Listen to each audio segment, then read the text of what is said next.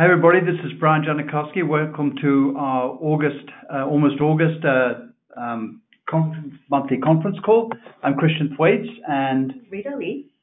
Who is our uh, head of research here. So thanks for joining us today. Um, we do have some questions already come in through our system, and what I'll do at some point is press star eight and unmute everybody, and if you'd like to jump into a question at that point, feel free. I'll uh, stop talking, so give you time to talk. So, um, we're going to be going to about 20 minutes and maybe talk for about 10-15 minutes, uh, and then we'll open it up to questions. Okay, so uh, it's been a somewhat turbulent summer as we close out July. Um, Rita, I think the sort of big things that we've been dealing with this summer include the trade talks, which are obviously sort of front and headline center, although they're sort of changeable almost by the hour. Um, the big number that we got in economic growth last year, I think that um, surprised a lot of people, though probably not us as much as uh, maybe the street. Um, and also what's been going on in the uh, S&P, particularly as it relates to tech earnings, because obviously we had a kickoff last week with uh, those rather strange Facebook numbers. And that's, in our view, sort of, you know, affected the market to a greater degree than it probably should have. But let's just kind of start with a quick summary of where we are. So the summer has actually been pretty good. Um, you know, it's uh, the the market has been, the S&P has been uh, close to its all-time highs. It hasn't really corrected very much. We're about 6% for the year. On the growth side, we're more up uh, closer to 10%. So again, growth has outperformed value by a very big margin. Nasdaq, with its tech weighting, is more up and more 11%. And small company growth, which, uh, you know, we've been talking about for a while, invest our clients in up sort of 12 or 14%. So that's all done rather well. Um, and on the sector side, we've um we've seen the consumer discretionary and tech lead lead the year up about 13% each. Uh, and then the laggards, which you kind of would expect in this market, Um, well, consumer staples were down, REITs, which are very interest rate sensitive, tend to be relatively weak, and industrials, who I think got caught up in the uh, trade disputes. Uh, and then the one which has been weak for us is uh, is emerging markets, which is down about 4.4%, and we're gonna discuss that in a little bit and give you our views on on emerging markets after that correction. So let's just talk on some of these sort of bigger things that have been going on. On the trade side, this is really started to hit front and center in April when the aluminum tariffs were announced, steel aluminum tariffs. They seem like a distant memory at this point. Uh, since then, we've moved on to autos, we've moved on to, uh, what is it, Rita? Something like, uh, $200 billion worth of Chinese imports. The next wave would be some more industrial products, machineries and things like that, with the 16 billion next. Then it will come to 200 billion of all kinds of things. But as we speak, it seems that China and the U.S. are maybe holding... Yeah, talking. I was gonna say, holding a truce, but I don't think uh, we don't think we're quite there yet. Um, so what we did in our various analysis was just assume that the entire bilateral trade with China and Europe, it's a very extreme example, is subject to 15%-20% tariffs. In which case, NAFTA is left alone, and then the rest is just not so much. And we come up with a number which is round about 1% of GDP. So it's not insignificant, uh, but that would be, in our view, the kind of maximum amount of growth just on a mathematics perspective. So nothing else changes, which of course is uh, an unrealistic supposition in many ways, but the 15% tariff is put against those two bilateral trade uh, um, flows.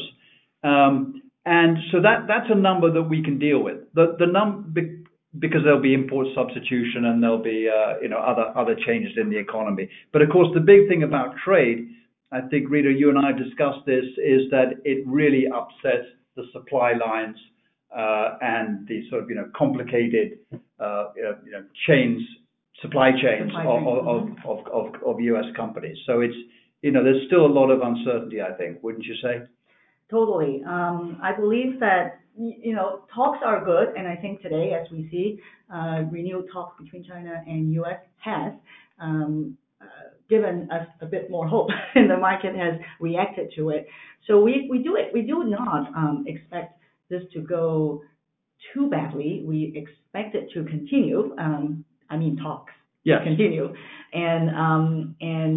Uh, Negotiations will come uh, as well as some results. We just don't know exactly whether the results are exactly what the administration expected. Yes, I agree. And what's interesting is that while this China debate has been going on, uh, the renminbi has devalued by how much? So the renminbi has lost 7% over the last three months. This essentially makes Chinese goods cheaper to domestic consumers as well as global partners, trade partners, essentially negating part of the effect of the tariffs. So that's rather interesting. Now, some believe this may be a way, one of the ways China deals with the trade spat. It may, however, be totally unrelated, Christian. Um, so as I read in Chinese media, by and large, they are not talking about trade war. They are talking about their internal economy, how it's slowing down, and also President Xi Jinping's deleveraging uh, efforts. So that's a really delicate balancing act between stabilizing growth mm-hmm. and de-risking and dealing with the trade spat. Yeah.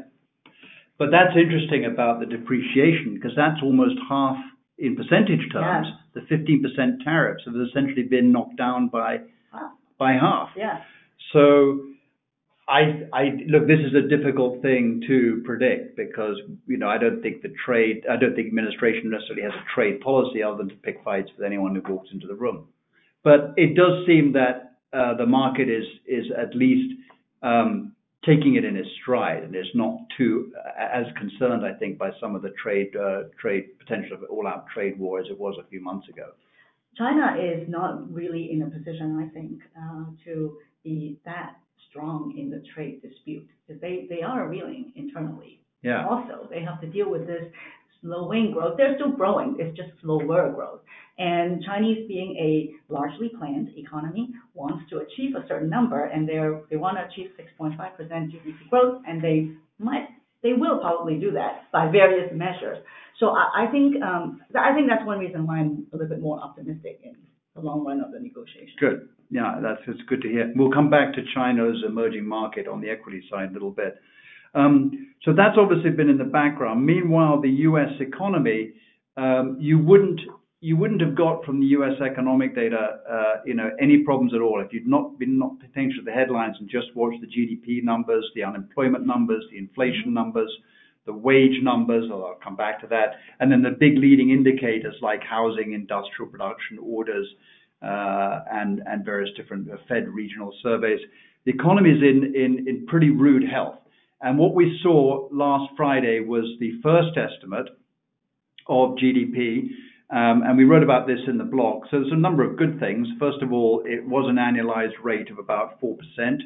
Uh, the U.S. did cross $20 trillion as an economy, which is almost twice as big as the next biggest economy in the world. Um, Personal consumption was up. Uh, exports were up a lot. Um, and even some of the uh, investment side, uh, particularly corporate investment, were up. So it was really a phenomenal number. But as we, and we're certainly not alone in this thinking, but how sustainable is that? The answer is unlikely. I mean, the U.S. really can't operate at 4% capacity um, for for very long without creating a lot of inflation concerns. And I think what happened this time around was that a lot of the tax cuts are front-end loaded. Uh, a lot of them came immediately in the in the right in the first quarter and ongoing in the second quarter to corporations who were immediately able to reduce their tax bill by a very significant amount. In terms of what it hit in people's pocketbooks, that was a much smaller amount, but it began to sort of come through after tax season, sort of April, May, right in time for the second quarter. And of course, the big one was that as the threat of tariffs uh, moved, uh, you know, became uh, more real, exports were brought forward. And so the famous one that everyone was watching, including ourselves, was the soybean exports that the U.S. exports about $40 billion of soybean, a lot of it to China. A lot of those were brought forward in order to beat the um, tariffs which were introduced on July 3rd. What I heard uh, uh, Rita, was that there was a boat of U.S. soybeans racing to make to get it get it to Shanghai- Before the deadline. The. I don't know if they made it or not. Uh, but That was very interesting. So that's, you know, that's definitely some of those exports would have normally have been smoothed out in subsequent quarters. So you had this enormous contribution to growth from the exports and imports, which is unlikely to continue. One of the closer, well, some a little bit closer to us will be the almonds, California almonds. California export, well, accounts for about 80% of the almonds export of the United States. So, you know, that's a huge producer. We are a huge producer in almonds. And same thing happened. Um, we have a bumper crop, and people are rushing to get the almonds offshore. Yeah, as quickly as possible. As quickly as possible. Because we do have competitors, um, Christian, in all these things. Yes. As soybean in Brazil, uh, almonds in Australia and, you know, Turkey. So there are lots of uh, things that we also need to worry about in also the agricultural front. Yes, very much so. But uh, I think come back to looking at that sustainability of 4% growth, and it's very difficult to see. And look, we take a pretty simplistic view, perhaps overly simple, but in order to get big GDP growth, you either need an expanding population or workforce. We certainly don't have that. Mm. Um, you either need uh, big gains in productivity. Productivity has struggled to, you know, get much above 1%. Um, or you need a lot more big participation in the labor force. Now, that could happen where we've got a low uh, participation work rate compared to 20 years ago. But You'd need quite a big jump in order, I think, to see a significant and sustained jump in GDP up to a 4% range from the 2%-3%, which is really what it's been operating at since for the last 10 years. Right. So, um, the other sort of major thing we've been seeing is central bank and Federal Reserve policy. Uh, but this is kind of a changing story. Uh, a lot of the central banks are sort of less important in the market than they were. Now, why is that? Because I think in some cases, we know with the ECB last week and the Bank of Japan today, that they're very clear what they're doing. The ECB is gonna continue to sort of to uh, operate a high quantitative easing rate for at least another six to nine months. Uh, they're gonna remain easy on monetary policy, don't want to see the euro appreciate. Uh, Japan reinforced its commitment to a target rate of 0% on the 10-year. And Japan is buying uh, on a quantitative easing there. It's called the two things. They have a yield curve management. They actually do manage where the yield curve is, something the Fed never did. Right. Um, and their Uh, quantitative easing has a qualitative side to it. They've been buying everything under the sun. So they bought out a very large amount of Japanese government bonds, and they're also buying equity ETFs. ETFs, yeah. So that's gonna continue. So, uh, so they're less important mainly because we know what they're going to do. As for the U.S. Fed, um, again, it has signaled very strongly that, you know, we're gonna look at three increases for this year. Mm-hmm. Possibly four. We've already had two into the bag. We've got the FOMC meeting this week. It'll be in minutes only tomorrow. It won't be a press release. They don't change rates on outside of a press release uh, normally.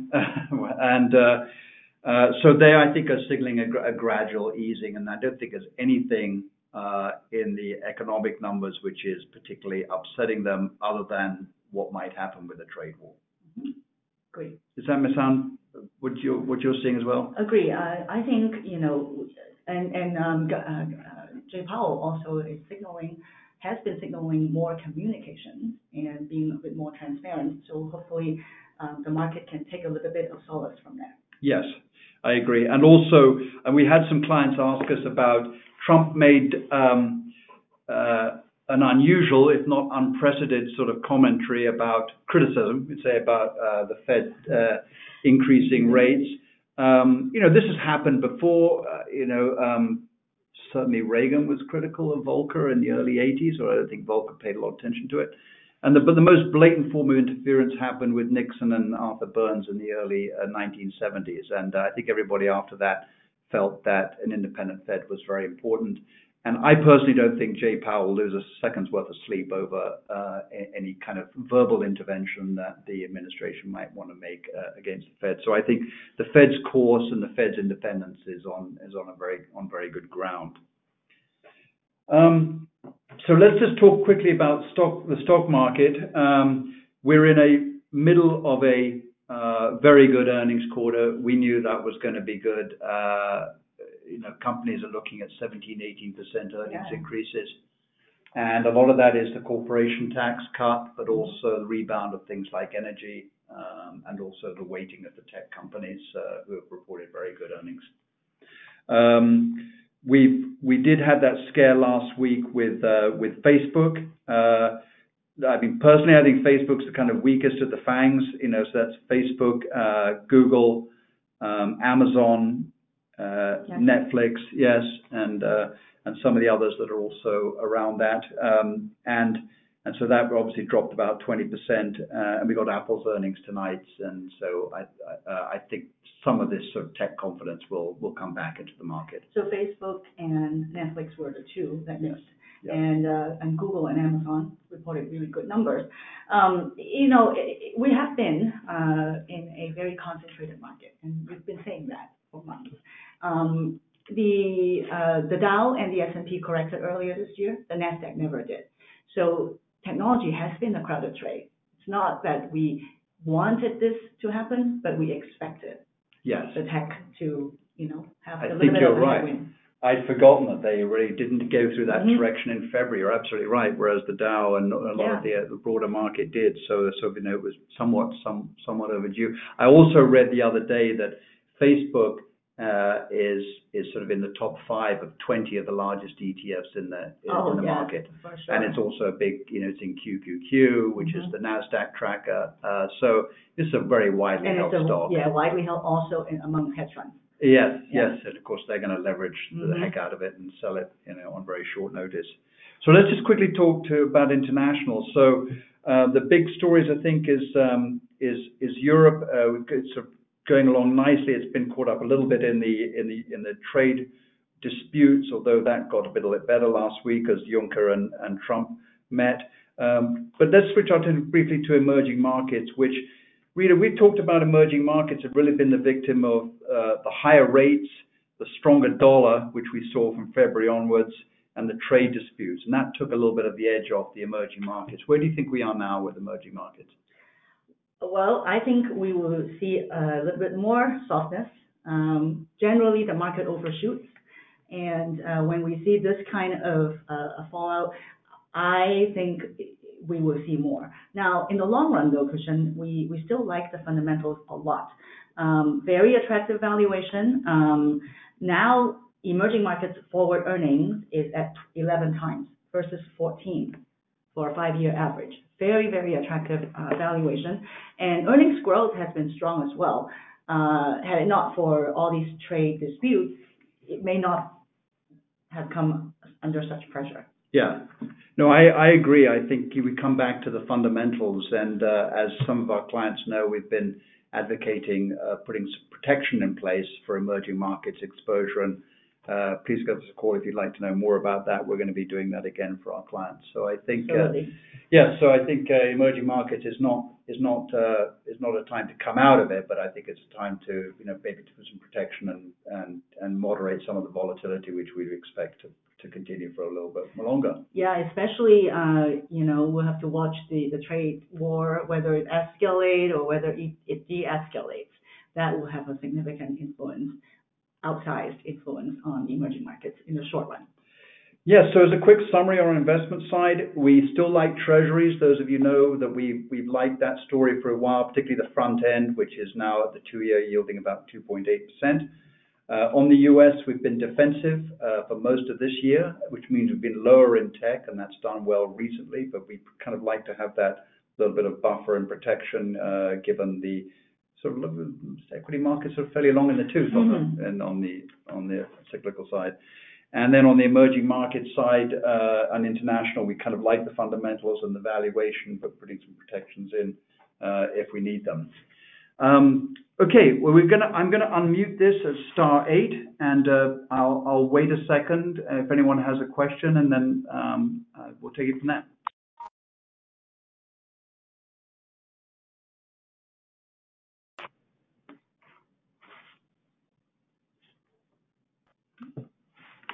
I believe we have a question sent in, Christian, right? Yes.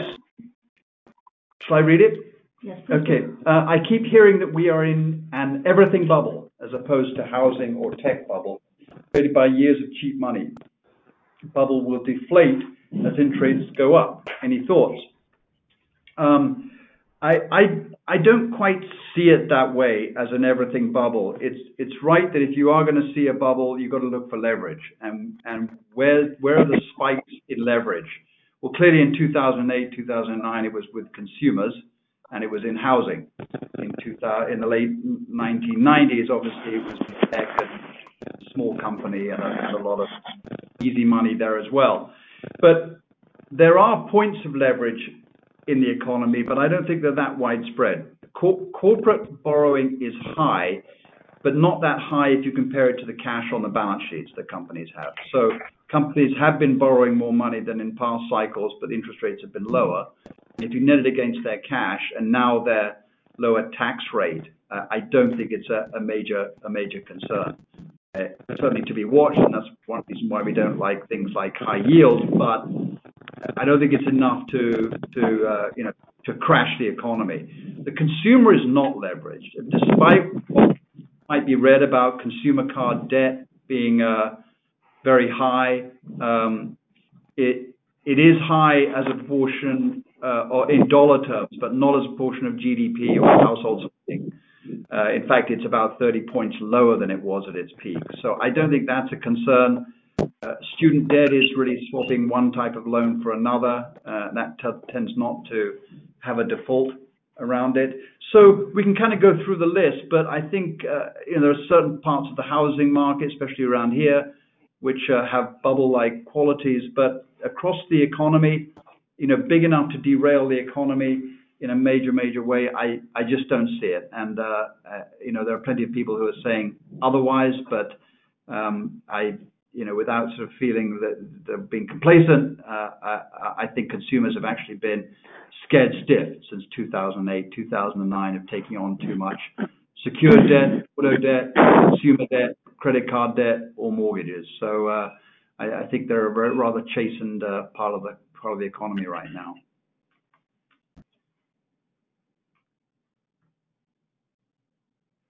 And uh, just again, opening up to any questions that people might have.